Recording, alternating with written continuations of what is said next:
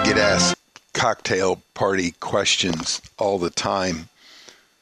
I don't go to cocktail parties very often, but in social situations where people know what I do, they just say things like, why is it that really people get hired?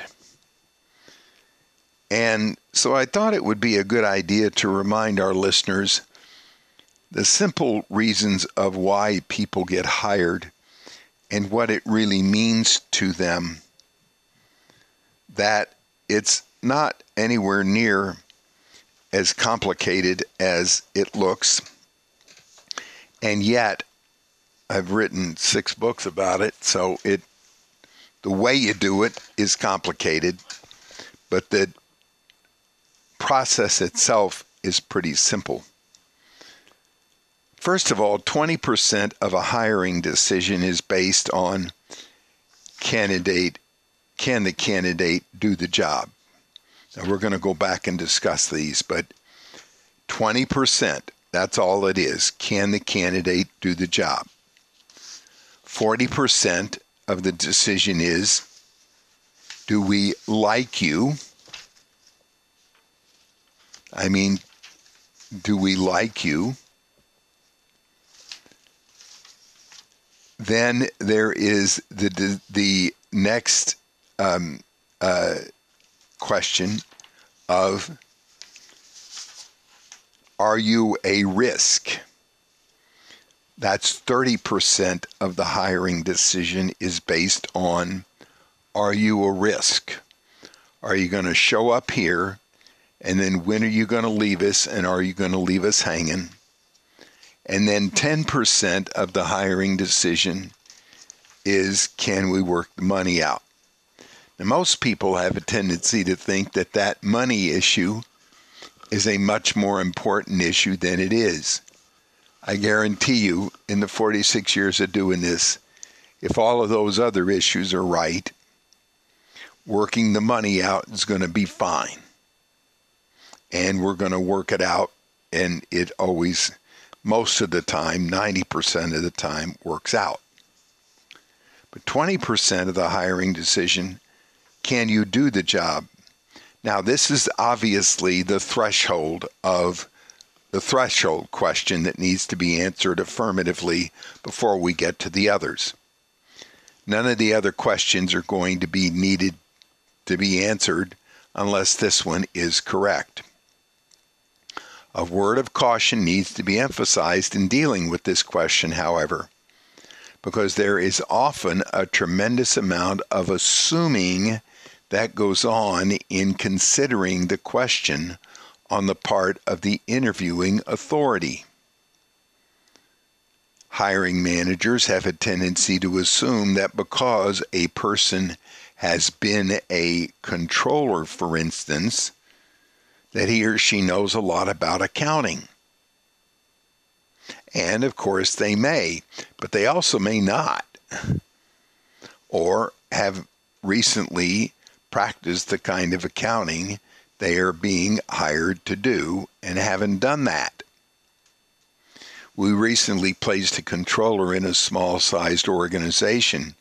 He had recent experience of 10 years having managed an accounting department in a company 3 times the size we placed him with.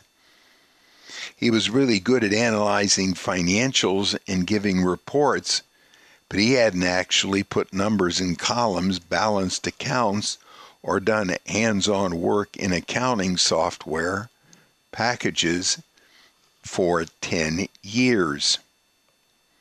The interviewing authority liked the guy so much, they assumed he could do the job. They hired him. Fortunately, our candidate realized that it was going to take him 2 or 3 months to get up to speed to do what the client wanted him to do in the first 2 weeks of his employment, so we suggested to our client that he was the wrong guy for the job. Our number 2 candidate, fortunately, was still available and stepped right in when the first candidate had to resign.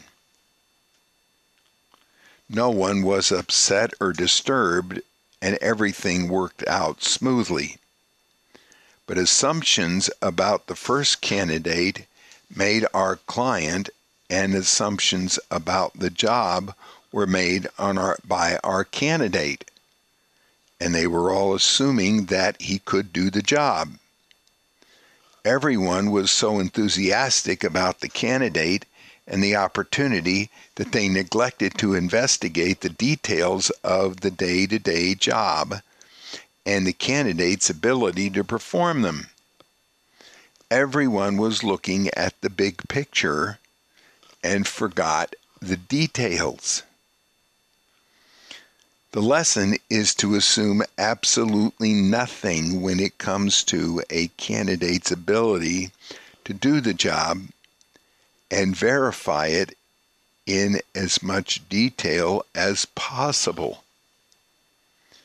This isn't that hard to do, and most interviewing and hiring authorities can easily come up with the right questions that need to be answered and verified.